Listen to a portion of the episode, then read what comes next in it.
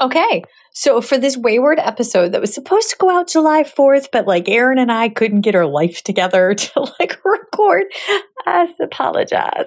But I am grateful uh, for y'all for listening and hanging with us while we have best attempts at getting things out on time. But you know, there's wiggle room. So, for everybody that's listening that was waiting on this episode to drop a little while ago, I apologize and take partial credit. Erin also gets the other partial credit, but thank you.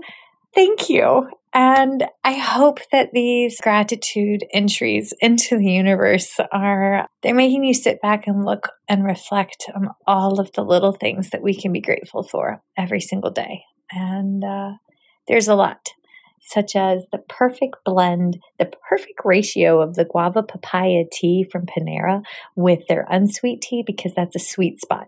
It's not too sweet, just the right level of unsweet. It's kind of amazing. So I guess I am grateful for y'all and for hydration for today's episode. So thanks.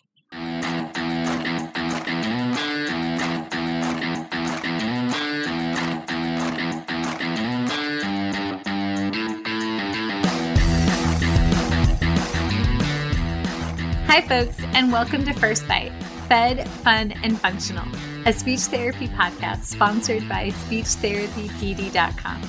I am your host on this nerd venture, Michelle Dawson, MS, CCC, SLP, CLC, the All Things Peds SLP. I am a colleague in the trenches of home health early intervention right there with you. I run my own private practice, Heartwood Speech Therapy, here in Town, South Carolina and I guest lecture nationwide on best practices for early intervention for the medically complex and fragile child. First Bite's mission is short and sweet to bring light, hope, knowledge, and joy to the pediatric clinician, parent, or advocate. By way of a nerdy conversation, so there's plenty of laughter too. In this podcast, we cover everything from AAC to breastfeeding, ethics on how to run a private practice pediatric dysphagia to clinical supervision, and all other topics in the world of pediatric speech pathology. Our goal is to bring evidence based practice straight to you by interviewing subject matter experts. To break down the communication barriers so that we can access the knowledge of their fields. Or, as a close friend says, to build the bridge. By bringing other professionals and experts in our field together, we hope to spark advocacy joy, and passion for continuing to grow and advance care for our little ones. Every fourth episode, I join in. I'm Erin Forward, MSP CCC SLP, the Yankee by way of Rochester, New York transplant who actually inspired this journey. I bring a different perspective that of a newish clinician with experience in early intervention, pediatric acute care, and nonprofit pediatric outpatient settings. So sit back, relax, and watch out for all our squirrels and enjoy this geeky gig brought to you by SpeechTherapyPD.com.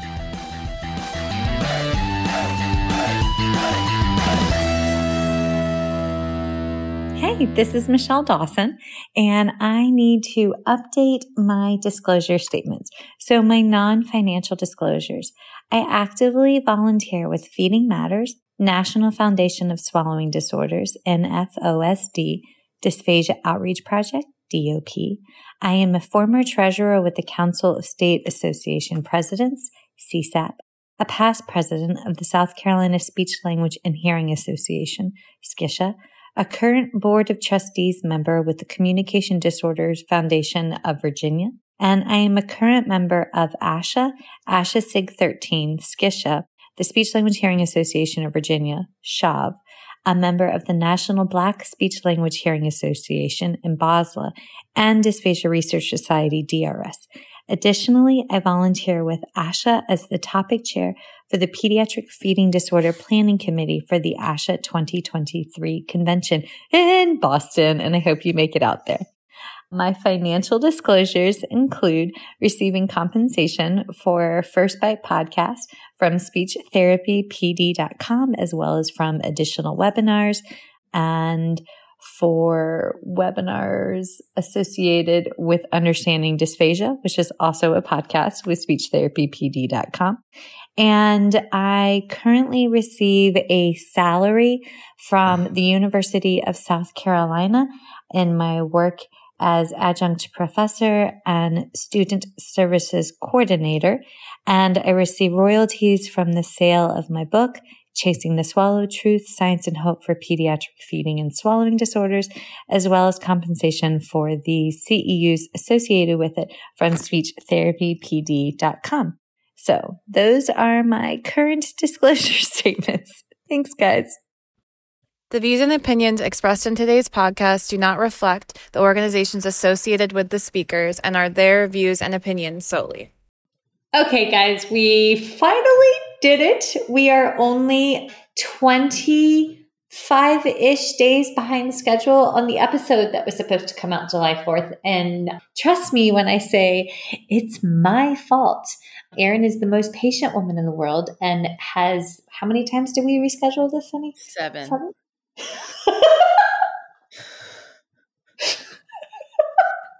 Seven times. Seven times. Ah, but all for really good reasons. Like all legit really reasons. Only things in the universe happen. And then today, right before we went to record, while I'm on the phone with Erin, dog bolted out the front door and went through one of the plants and I ended up having to spend about 30 minutes pulling sticker pickers off of her. I don't know if y'all know those are the the burrowing seeds that like get on dogs' furs and will go down to their skin. So we all survived. Uh, oh, she's pissed at me. She nipped at me once and I popped her on her nose, and it wasn't her fault. But I mean, ugh, she's too sassy for her own good. She's like her mother. Yep. But alas, I digress. We made it. So if you were waiting on us, my responsibility. I own it and I apologize. Erin wins all the gold stars for patient co host of the year. Yay. So we're covering episodic care. Mm-hmm. And this is honestly an episode that we kind of created for ourselves because of things that are going on professionally in our worlds. And we yep. wanted to share what we were learning and growing and the resources to support it so that you could grow your evidence based triangle and help Im- implement uh, a dynamic approach in your facilities. So, Erin, why don't you tell us how episodic care came up in your world? So, where I am right now, uh, and I'm sure everybody can relate to difficulties with access and kids getting seen and waitlists being astronomical. Yes. And so a lot of the conversation has been around that. And so because we're not growing speech pathology programs at the rate that patients are needing services, there has to be another solution. And one of those is a transition to episodic care which can look different. There, like there's different interpretations of what that looks like, what an episode looks like, how it is decided that an episode is done. I've talked to people at different facilities that an episode will be six months long. Some places will do three months and kind of see from there, but it's been something that I've had to dive into learning more about and also having conversations with families about what an episode is, why it's valuable. Um, because, yeah, it's great. You can get other kids on your schedule, but then the patients that don't are used to having very consistent weekly services for years and years, it can be very abrupt for them and it can be scary for them. But I like, and we'll talk more about this, but I really like the ownership it puts on caregivers and the clinician to coach the caregiver. Yes. Because we know that this isn't going to be forever. You know that you hopefully know that when you start with any family, but I think we've all had those patients that have been on our caseload forever. And that it's like caregiver and patient don't necessarily know what to do without the clinician when that's yeah yes so Here's our recommendations moving forward. Like to filter today's episode through your lens, right? We will have patients that because of their etiology and or comorbidities, they will always qualify for services, right? However, just because there is a certain diagnosis does not mean that services are warranted at that time. And it is okay to give permission that either the patient has hit a plateau, the patient has reached a level where they are comfortable, whether or not their caregivers are. Okay at moments like this, I think of my brother in law. His diagnosis means that he will always be eligible for services, right? Because he has an IEP. He's I, he has an IEP under Part A, um, IDEA, right, for 21 and older. However, even though he has a diagnosis of autism and an intellectual disability, he does not currently receive speech therapy services because he can joyfully and functionally communicate his wants mm-hmm. and needs, as Erin found out on Father's Day weekend. Mm-hmm. yes, him and the boys had an in-depth conversation about Teen Titans Go. And it was quite lovely. But Teen Titans Go, Star Star Wars, and Star Trek. He corrected me on. Yes. Oh, he's the man. I don't. I don't his, know. Yeah, I know. He was. He was worried that you didn't know. yeah. Yeah. But well, and it kids also deserve to be kids and just because they have a diagnosis doesn't mean that they don't deserve to play and and i think too when you give caregivers permission to take a break or to just like be a caregiver then it gives them more opportunity to truly understand their child and who they are and just live authentically because when we're constantly going to therapy too that caregiver is thinking about your goals and what you're working on and am i carrying this over the way i'm supposed to? And have i done the homework? And sometimes just to release that anxiety kim barthel always talks about how when you're working on compliance that creates cortisol which yes. is what we is elevated when we're stressed. So sometimes when a caregiver is stressed and they're coming to therapy and things aren't going necessarily the way that they pictured, the lack of progress can also be from that stress and that burnout too that mm-hmm. happens when I mean, I, I and I think about it like I go to therapy and even making like one therapy appointment a month or two therapy appointments a month is hard for me. So mm-hmm. to think that these families go to at least a lot of them three appointments a week mm-hmm. and these children like i i try to put that into perspective sometimes because it's like that's a lot. Yeah. Yeah. I had a thought but i'll in, embed it later.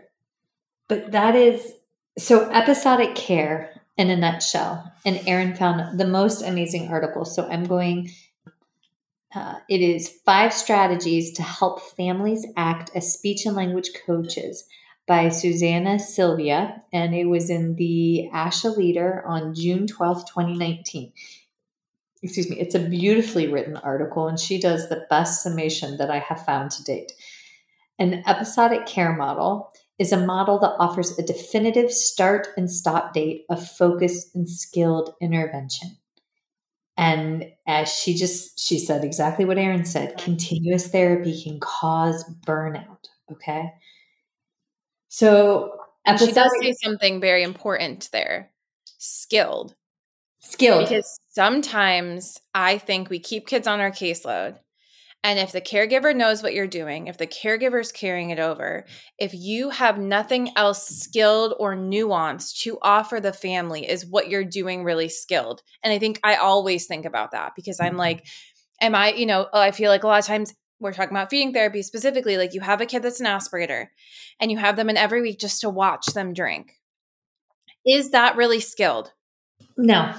No. You're monitoring, but we have to empower the caregiver to know how to monitor so that if they feel something has changed, that they can reach out and contact us and we don't need to bill them every week to sit there and watch and see if they cough and if they cough what are we going to do document it but unless it's an over i mean mm, I had a coughing incident today because I flash penetrated, subsequently aspirated a large sip of water in the middle of a Feeding Matters Zoom call, surrounded by feeding therapists and caregivers. And then I had to flip the camera off while I like felt like I was dying trying to eject it, and then went back on totally red faced. And a bunch of the women were looking at me, and I was like, oh, yeah, they all know what just happened. but sitting there watching us eat or drink is not skilled. And that, friends, listen to what we're saying. If you're doing that, you're tiptoeing into the shades of gray where if it's not skilled, is it a billable and subsequently reimbursable activity? And that could result in if an individual were to make a complaint that that's an ongoing situation that I mean, that could be a Medicaid fraud issue. So this is, there's implications here beyond just learning about a new model, right? It, it's the, we have to critically assess what it is that we're doing on our day to day. Now, Erin and I, when we first conceptualized this episode, it stemmed from Erin's facility was moving to episodic care on a 12 week cycle. Is that correct? Mm-hmm. And at the university, at our university clinic, we open during the semesters. So in between semesters, there it, it the university is not available because the university literally shuts down. So because of the uh, structure of academia, our university clinic has to run on an episodic care model, right? That's just how it is, which means that we are then charged with educating the caregivers on the purpose of caregiver coaching and why they have to be involved. But that also means that we really have to teach our students how to employ not just skilled intervention, but also how to teach a fellow adult. And that those two sentences, or one very giant long run on sentence, there's so many steps that go behind on teaching another adult how to learn. But an episodic care model, in short, is you have a definitive start and end time. It is a skilled surface um, service, and then you have a period where therapy does not occur. It does not mean that therapy is over and that you never come back to it. You can circle back around to therapy and have a set we're going to follow up in two weeks we're going to follow up in a month we're going to follow up in six weeks. And you circle back to how was the carryover?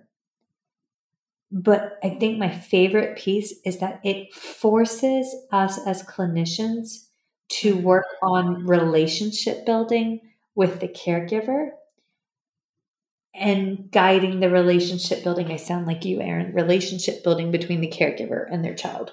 Yep. Well, and I'm doing my competencies right now and they talk. There's one article that I really like that talks about parental stress when they're inpatient. Mm-hmm. And one of the biggest parts of the contributor of that is feeling like they don't have control anymore because they were the primary caretaker of this child and now you have all these other professionals making decisions taking care of that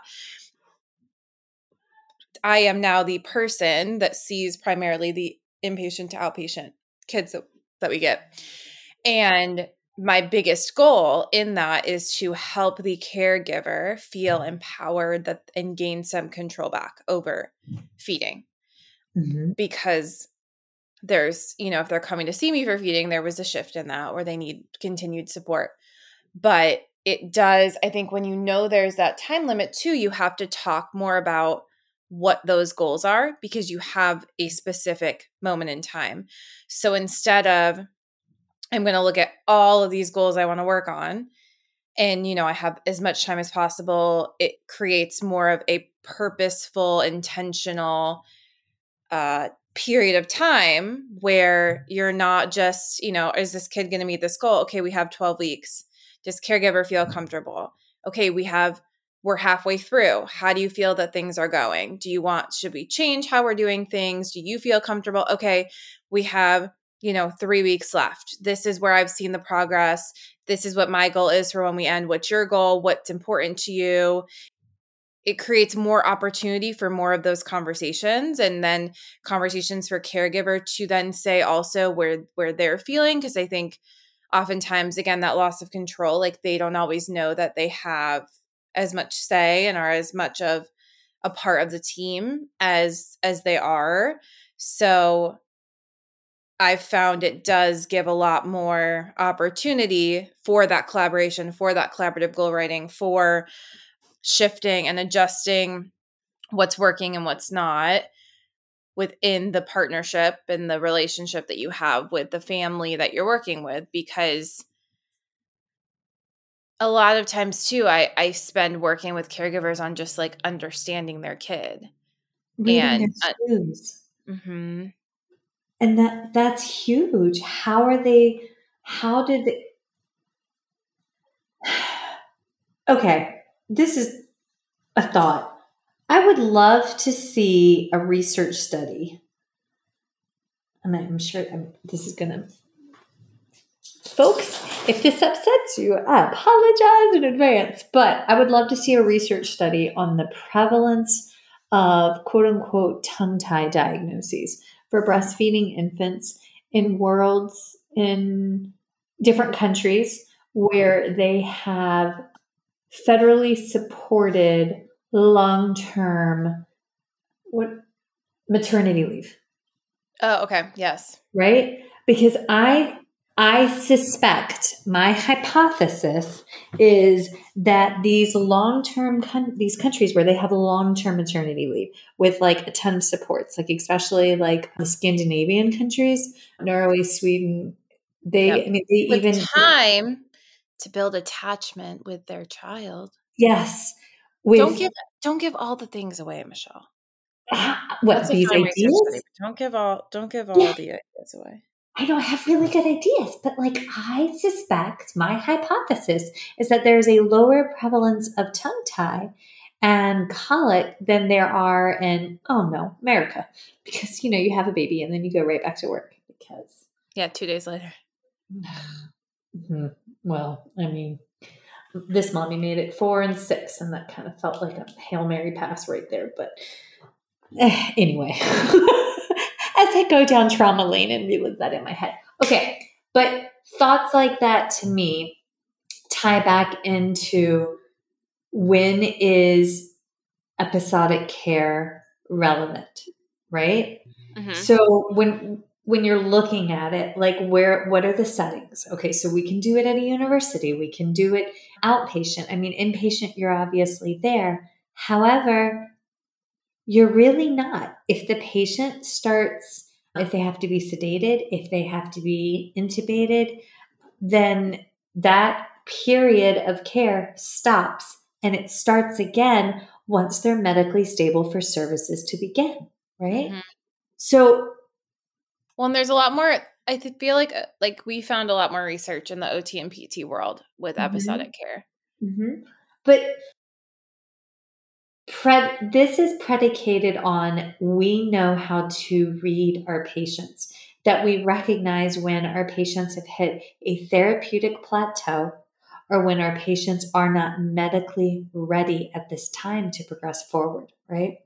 So, as it correlates to pediatric feeding disorder, if you have a patient whose caregivers want them to progress with new foods, however, they are undergoing major testing or have a major surgery scheduled, maybe the caregivers want to try a tapered weaning protocol, but the child is getting ready for cardiac surgery or I don't know, a transplant because of the conversation that we had earlier. I would anticipate in that moment in time, if we're going to have work done on our heart, then most likely there's an increased risk for nerve damage that could result in vocal fold paralysis. So I would wait and hold on that therapy until the patient is deemed medically stable. So there's lots of implications for when is episodic care relevant and it has everything to do with you and the caregiver being on the same page, reading the patient and recognizing when has a plateau hit. Let's pause, um, circle back around when they're developmentally ready for the next developmental stage, or when they are medically ready, or oh, I had a thought and then I lost it. When they've acquired a new skill, but they just need a little bit more time to master it to like to like you know say they're doing it in therapy with you but the caregiver reports they're not doing consistently at home mm-hmm. then before you jump into advancing towards the next you know identifiable feeding skill set well wait let them accomplish this and feel feel confident because one of the worst things that we can do is keep throwing the next challenging thing at someone before they yeah. feel success. But that's also true in all aspects of our lives, you know? Mm-hmm. Mm-hmm. That was a lot of thoughts. Where okay, where else can you see episodic care being done? I mean outpatient, inpatient. Outpatient. A basic I mean, it's an episode inpatient because they're, mm-hmm. you know, they're there mm-hmm. for how long they're there for. I know home health is a, is tricky in that it depends on where you're getting the funding from. If it's a birth to three, you know, I, I don't I haven't found that much research in regards to early intervention episodic care specifically because I know that the goal is like let's give them as much intervention as we can while they're mm-hmm. young. But still, a lot of that, you know, if if I I've all and you and I've talked about this too with with discharge because we, you know, I you and I tend to discharge kids before other therapists might discharge them, but if they're on a good path and the yes. and the caregiver feels comfortable with the plan, mm-hmm. then like it's similar to when a kid, you know, a child is put is given tube feeds like I, we just take away so much control from the caregiver. It's like I don't need to be your baby. If I feel like I'm being your babysitter now, this is like too much. That's am I really good. giving you new things or am I just babysitting and watching to make sure you're doing it the right way? Like, yes. You, you know what I mean? Like, if you start to feel like I'm just kind of like here, like make, you know, then, then that's when, and, and it's about trusting your caregivers and trusting yourself. And the nice thing about thinking about the episodic care is yes, you might end up having more patience in your you know brain and and that you kind of keep in touch with but just because they're not getting therapy doesn't mean they can't reach out for consulting. It doesn't mean they can't you know they're still the thing with episodic care like they're still your patient because they're taking a break. It's not an official discharge. So hey mm-hmm. something happened i really need to come in for a visit. Okay Get back in. let's check in and see how everything's going let's make sure let's problem solve this. It's not cutting them off and saying it, it, alleviates that i have to discharge them or i have to keep them on forever. It gives you a good middle ground of you're still my patient. I'm still going to support you. If something happens with the doctor we can still talk about it. I can still reach out to your physicians and have conversations with them but right now we're not getting weekly therapy because we're you know giving them time to like live and be a family so this is how it would look on my home health schedule, right? So when I was doing home health and I was doing episodic care in home health, this is how it would look. I would have I worked honestly I worked 4 days a week and I saw 5 4 to 5 patients in 4 days because the fifth day was just for podcasting, volunteer work and advocacy events, right? So I only worked Monday through Thursday. So I would have on my caseload 20 to 25 patients, right? But I wasn't seeing 20 to 25 patients weekly. I was probably only seeing 18 to 20 patients a week.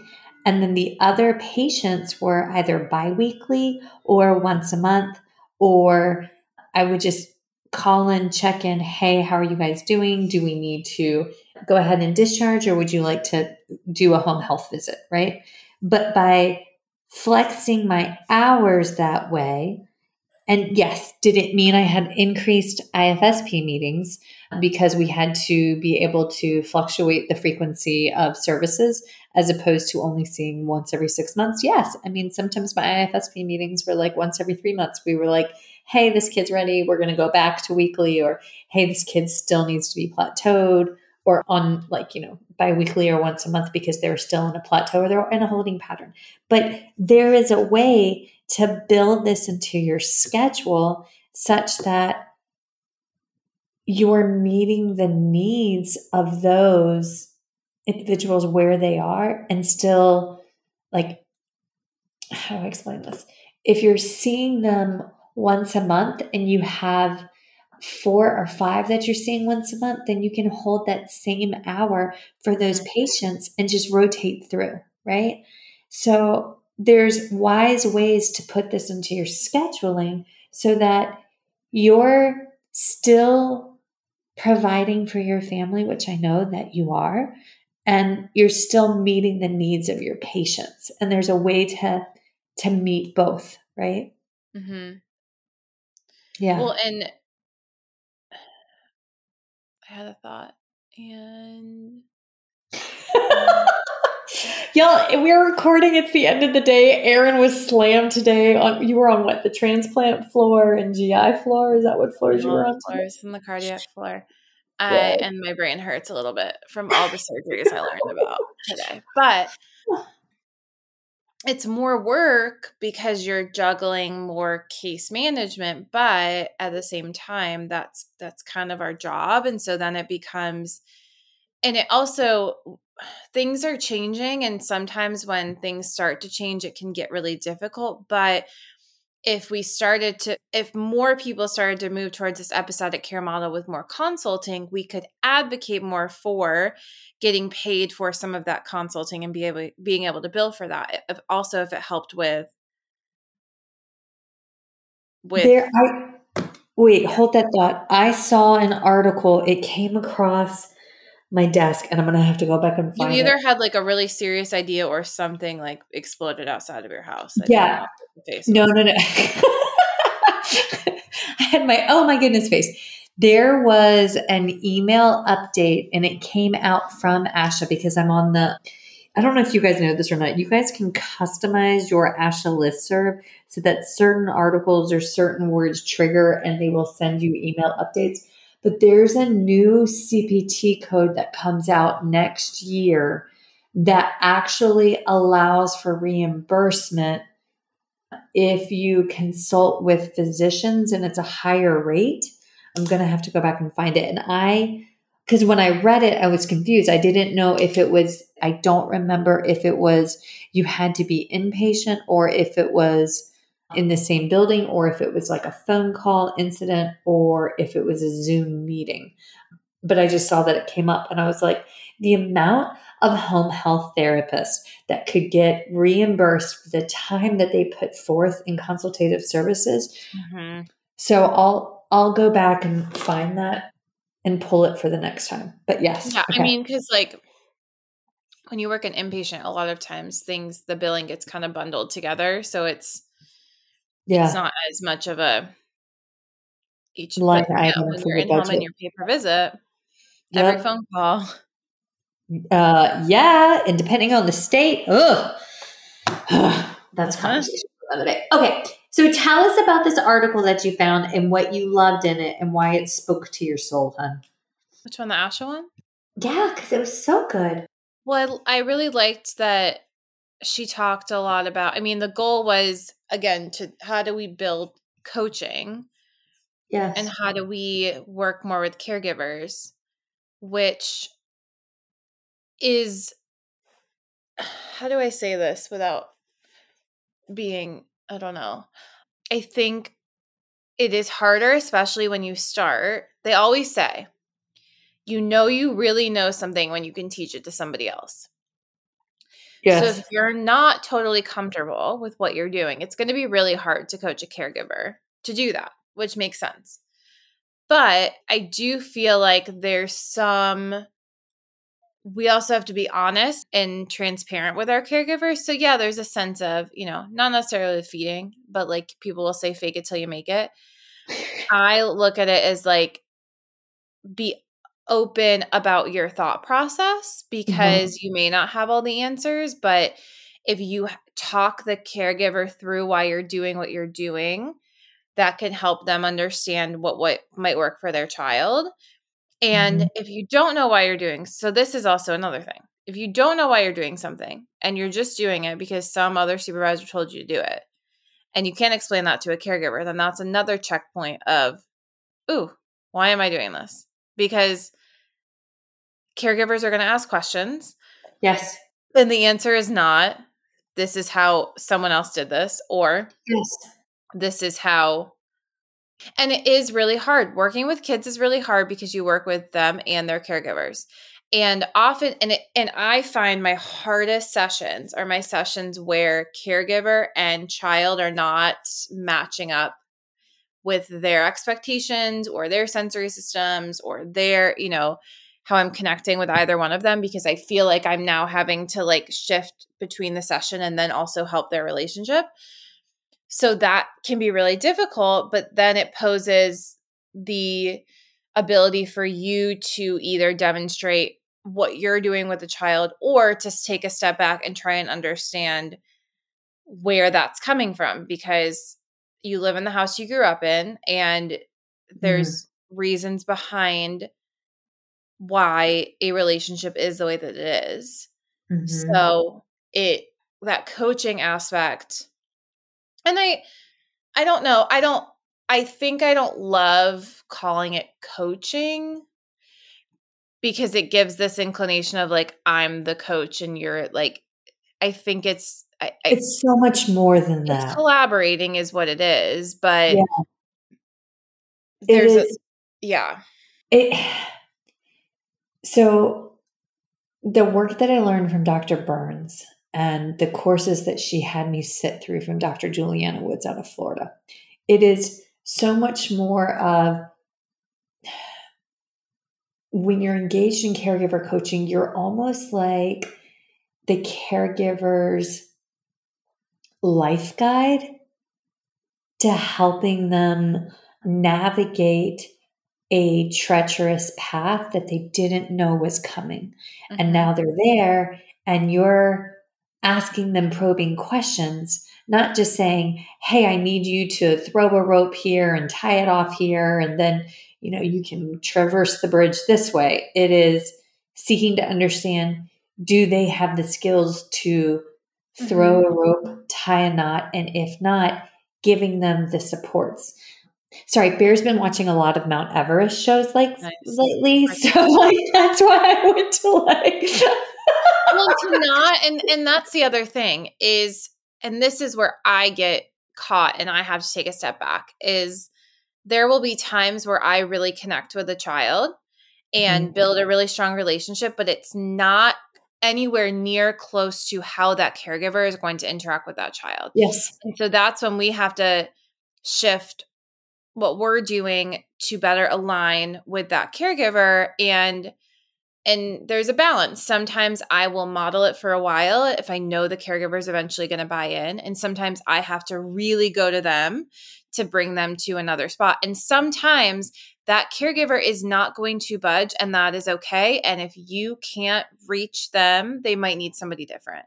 Yes. And that's, you know, I've found there's a couple patient, you know, there's families I've worked with where I just, my core values and their core values are not aligning and that doesn't mean theirs are wrong and and mine are right. It just means that there's a difference. there's a difference. And that's okay. Okay so I have to, i'm going to try my hardest to adjust for them but sometimes it doesn't always match but i'm going to try my best like i i you know as a professional it's our job to adjust first, but yes. Hi, dog. Dog says hi. So there is oh dog dog says, I, I forgive mommy for pulling all the sticker pickers out of me. Okay, so there's a really good website. Uh, it's on ASHA.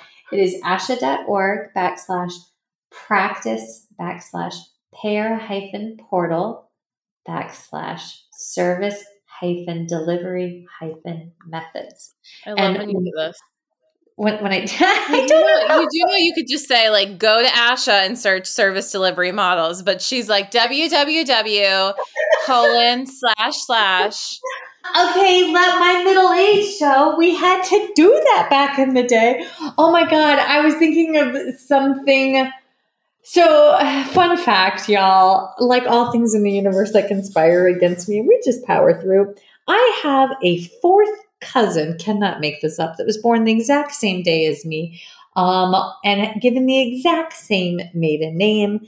And um, this was pre good internet. We found out when we were 18 that each other existed when we both on the same day went to buy a car and get a car loan, the universe, and thought the other person was committing fraud on other parts of Virginia and tried to cancel each other's information. So, after numerous trips of driving back and forth to the Social Security Department, because I am middle aged and it was pre high speed internet, like readily available everywhere to manage life, um, we found out that I am four hours older than her and uh, she got a new social security number and i got to keep the original social security number which worked out really really well until today when we went to do my retirement benefits because apparently my fourth cousin is enrolled in virginia retirement benefits under my maiden name which was her name. So like the universe. But the long story short of that is there's things that pop up that I still, that's how I was taught, Erin, www dot. Anywho, okay, fun, scary facts. Maybe one day I'll have a retirement plan created in my own name. Who knows? Maybe. Oh okay, God. but on this website, everybody's like, Are you sure right now, Michelle? Yes, yes, it really happened. They go through on this website and actually break down potential treatment approaches and individual group treatment, co treatment, uh, skilled maintenance, telepractice, consultation, and then targeting IPE and IPP. But I love under the skilled maintenance program, that is exactly what you plug in and create and teach the caregivers during the breaks in episodic care, right? You make sure that they have a strong, robust program and that they know who to call when. And and you check in. So there's resources in here. And what i also liked is that there is a a tool um, and it's called thinking through varied hold on internet thinking through varied service delivery models. And it's on that same page. So ASHA has created this tool. So say you're um, totally on board with doing episodic care and you're trying to pitch this to your higher ups at your private practice that by transitioning to an episodic care model, you're going to be able to better serve the individuals in your community, right? But you're trying to guide your colleagues or maybe a student or a younger clinician and how to come to this decision making process. Well, they have a free tool to work through it. And this is when you're sitting through um, a staff meeting this is something that could be pulled out for to make the staff meeting relevant. Because um, let's be honest not all staff meetings are relevant. Sometimes you're like especially if you work in the public schools you're like why am i here? But this would be a really really good tool. Oh oh we adulted because we turned this into a doc they're also in the show notes. Oh. We did it. Yes. Look at us nailed it last night we were like, we're going to record. And I was like, how about instead we do part one, the research, fact finding, and organization, and then tomorrow night record. That was yeah, yeah. the seventh and final um, reschedule. I thought Erin was going to drive to Staunton and whoop me. so, okay, but there are those thought points, um, thought processes. But uh, do you want to? Um, can we? We covered the who. We covered the where, the different settings. Yeah. We covered the when, and it's the why next, correct? Who, what, where, when, yeah. why? Yep. Yes. Okay. Yep. Where, when, and why. Why. Okay. So here is why. Unfortunately, this therapeutic intervention ha- this approach has not been incredibly well researched within the world of speech pathology. And if it has, then both of us just completely managed to miss all potential articles, which is really sad. But our colleagues in the OT world, God, we love our OTs, they have put together some great resources. And I did find a really good aphasia resource for adults, but not in the PEDS world. And, and I know we're asking a big ask. This is what we're advocating for is a complete shift for a lot of us, especially those of us that went to school where everybody gets services one to two times a week. Also, on that note, if you're the facility that you're working for has a prescriptive model of every child gets services twice a week or every child gets services once a week, that actually opens your facility and yourself up for potential code of ethics violations. You cannot carte blanche, everybody gets the same frequency and duration of services. It is specific and tailored to the individual child or patient for their level of need. Which and that can mean like that can mean okay, we have a standard, we offer everyone a certain number of visits, and then based on your further evaluation, we use less. Maybe we add on a couple. Like you know, it is hard, especially in big organizations, to have like as much freedom, but to give some leeway to clinicians to be able to adjust yes. is important. Yes. Yes. Okay. So the first article we found is hold on one second. It is opening up. It's called Episodic versus Continuous Care in Outpatient Pediatric Clinics. It's from the University. Is that word Puget Puget Sound? Puget, Puget Sound, I think. Puget Sound. I could be wrong. So, um, somebody somewhere is laughing because they know exactly how to say this word. also, Barb, if you're listening, I feel like I can see your face belly laughing and going like, "Oh, Michelle." so there it is. University of Puget Sound. It was uh, created by Rebecca Newman, Kimberly McGarvey, and Laura Hope. And what I love is that this uh, article was actually led by a PhD level researcher, George Tomlin, PhD OTRL. He's a fellow of the American Occupational Therapy Association. It was a capstone project. It was published, came out in May of 2016 and and it's free open access. So you anybody anywhere can access this. Ma'am did you eat the hamster?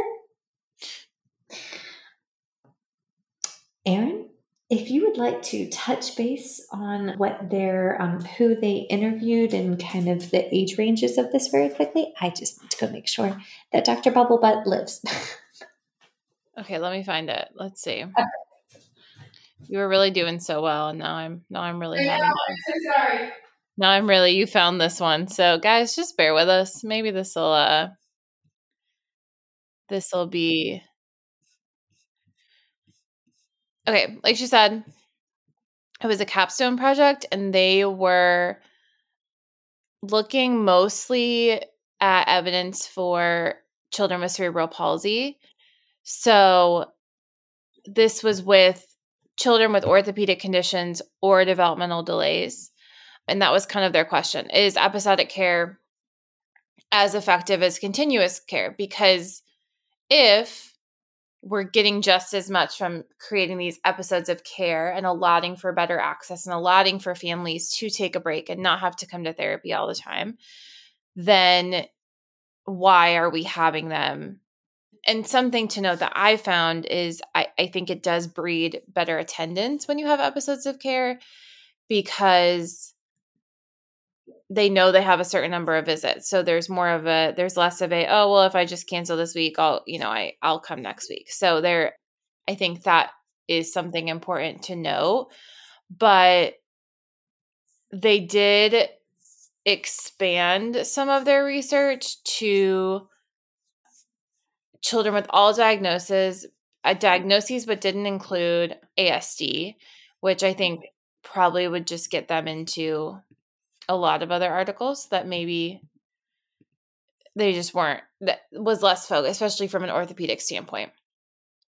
But like they said, a lot of this was for CP, but CP is one of those diagnoses that just has more research because there was more understanding of cerebral palsy before a lot of other diagnoses. So that's and there's yeah. lots of funding there. Dr. Mm-hmm. Bubblebutt is alive.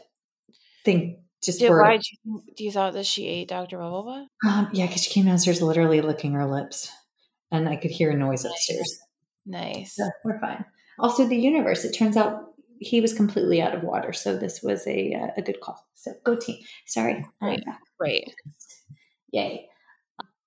What I really liked in this article was the depth to which they analyzed every single Article. study that they yeah. went through.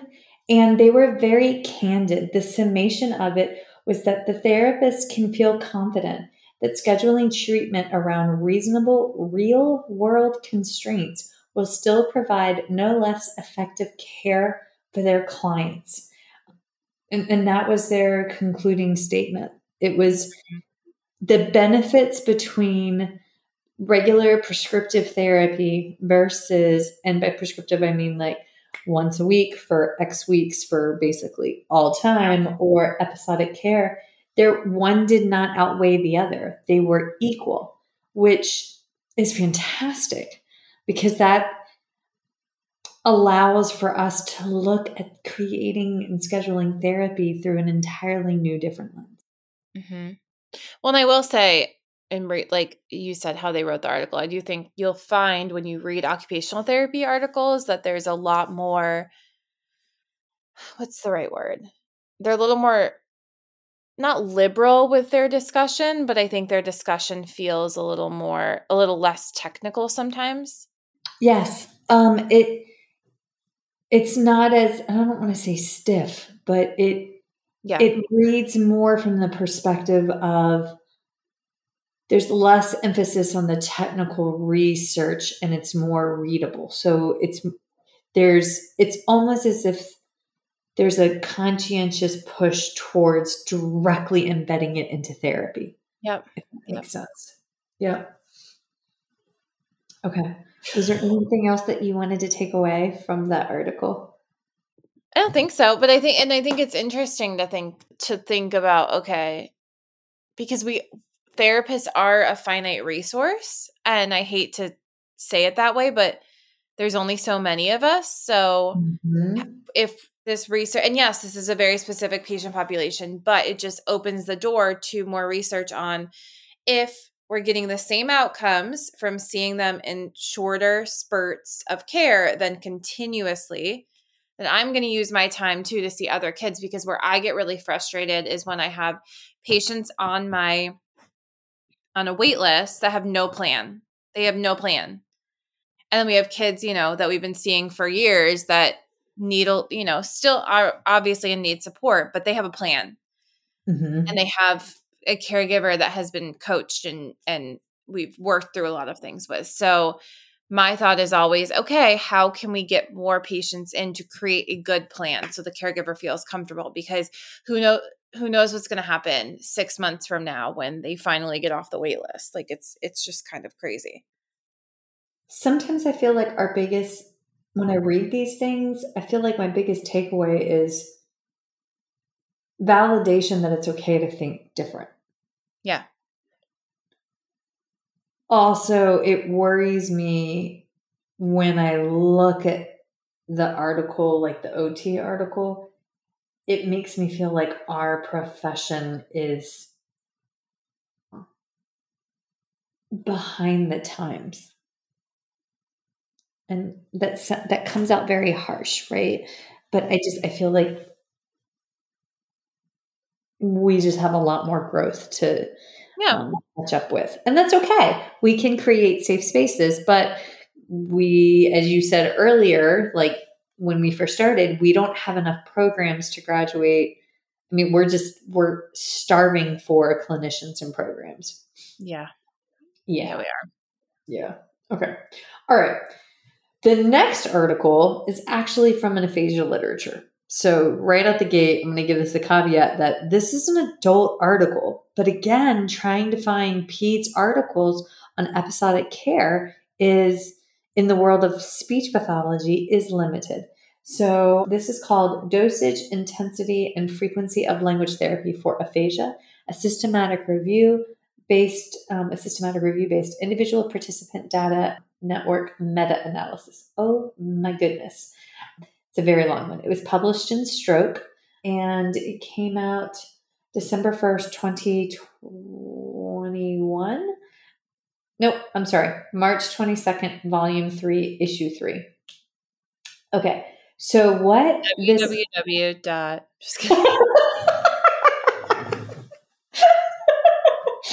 Oh my god, I love you.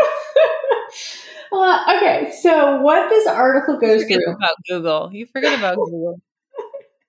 I mean, there is some fellow middle aged woman on here like, yeah, thank you, Michelle. Say it slowly, repeat it twice. oh my God, I'm turning into my mother. God help us all. Okay, so the question is which one, grandma, my mom, or my stepmom? Mhm. Probably a little of all the three. Okay, so in this article, they studied data from 959 participants. It was 25 different trials were included, and they went through and they looked at the the recovery time post stroke. Now, let's be honest, some of our pediatric patients have strokes, mm-hmm. and it could be right at birth, it could be later on, it could God, our sports injuries, our car accidents, an aneurysm that wasn't known that there was a blood vessel difference, or complications from medical procedures. Bad things can happen, which are horrible to think of as a parent, but we're just going to put joy in the universe and choose hope.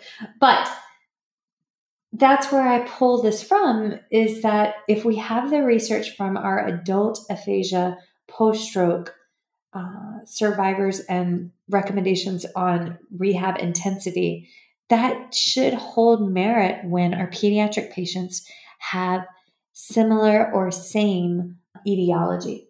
So, the conclusion from this article, and I'm going to read it straight again, gave you all the fact finding stuff. The greatest language recovery was associated with frequent, functionally tailored receptive expressive speech therapy with prescribed home practice at a greater intensity and duration than reports of usual clinical services internationally. These exploratory findings suggest critical therapeutic ranges informing hypothesis testing trials and tailoring of clinical services. In short, the once a week or twice a week for X period of time did not help these individuals make their optimal gains.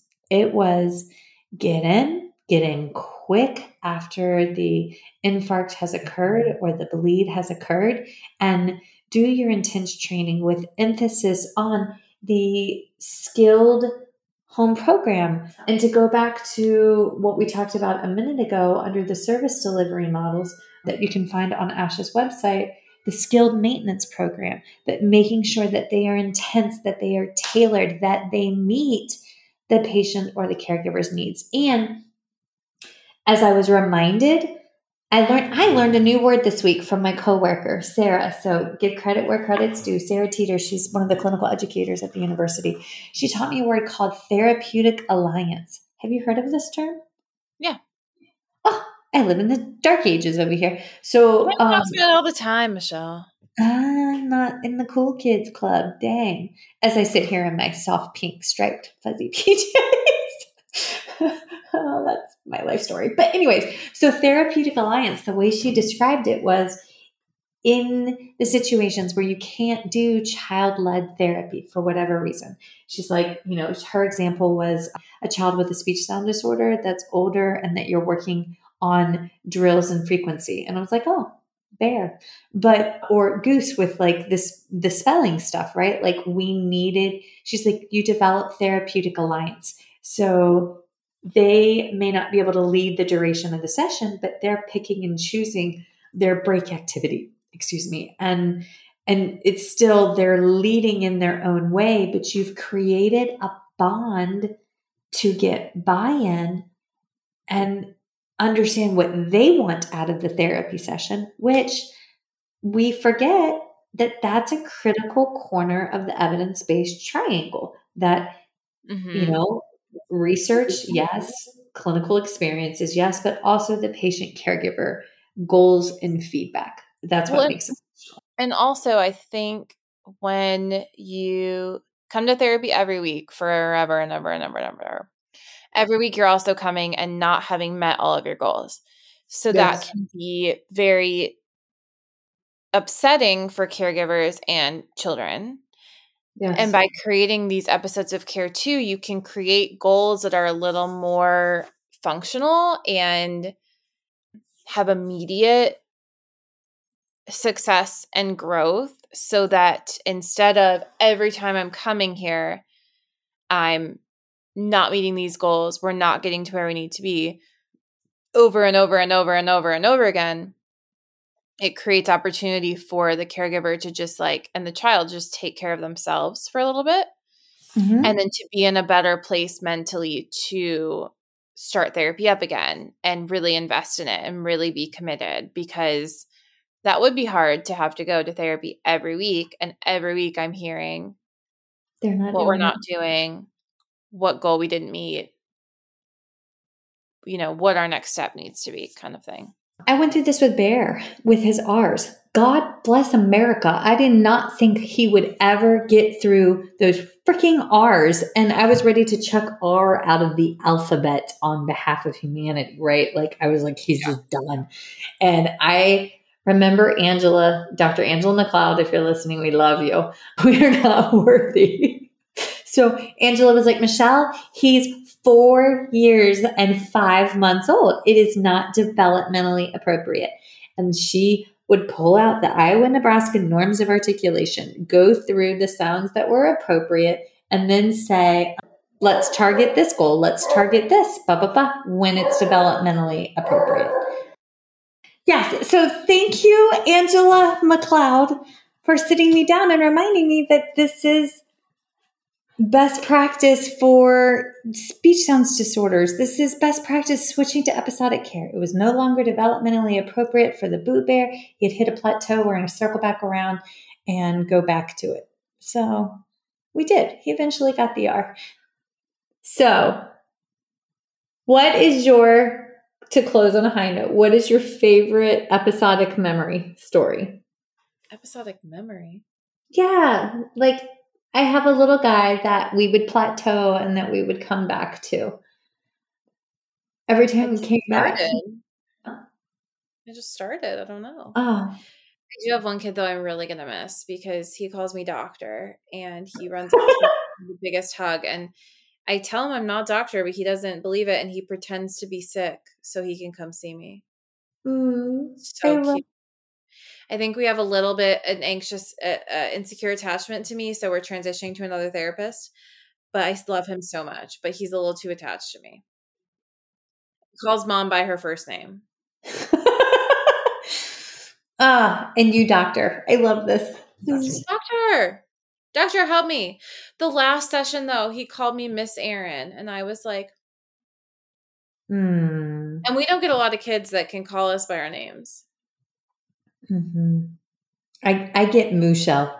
Yeah. They call, yeah, they call me Mooshell. It is hard. It is hard with that transition and yeah. putting them on a I'll see you in a couple little ones. Ah, my favorite one was a little girl who did have congenital heart defect and had survived her surgeries. And when I started with her, she was in hospice care and did not have a feeding tube was probably seven or eight months old. And we were working through different plateaus. Mm-hmm. It was, she was so, so afraid of me because of scrubs. So I would toss on a, a sweatshirt uh, when I went in, or, you know, that's honestly, it's when I started wearing a lot more t shirts to work as opposed to scrub tops. Mm-hmm. But it was hard for me for the mom because I I grew attached to her and how she her parenting style was just it mentored me in my Yeah. parenting style. But when we would hit a plateau, I would say, okay, so then let's just work on this one thing and I'll see you in a month because it's going to take a month because of her complexity. But I got to be with them as they moved through hospice, they graduated into palliative care, and then she discharged to be just a regular little girl. I mean, she was going to need additional heart surgeries later on, but not till like we were like three or four. And it was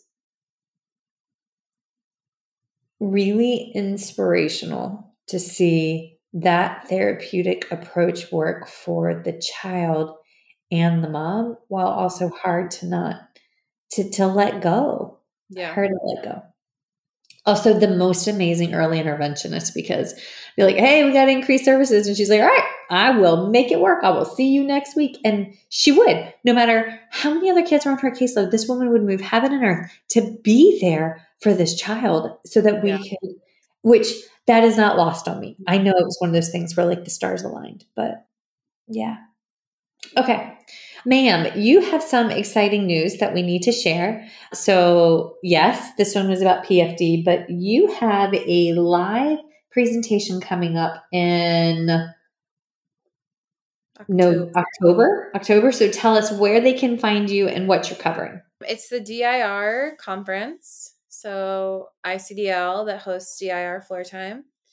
It's all virtual. There's a lot of really great courses and it's over 10 days. So I'll be presenting twice.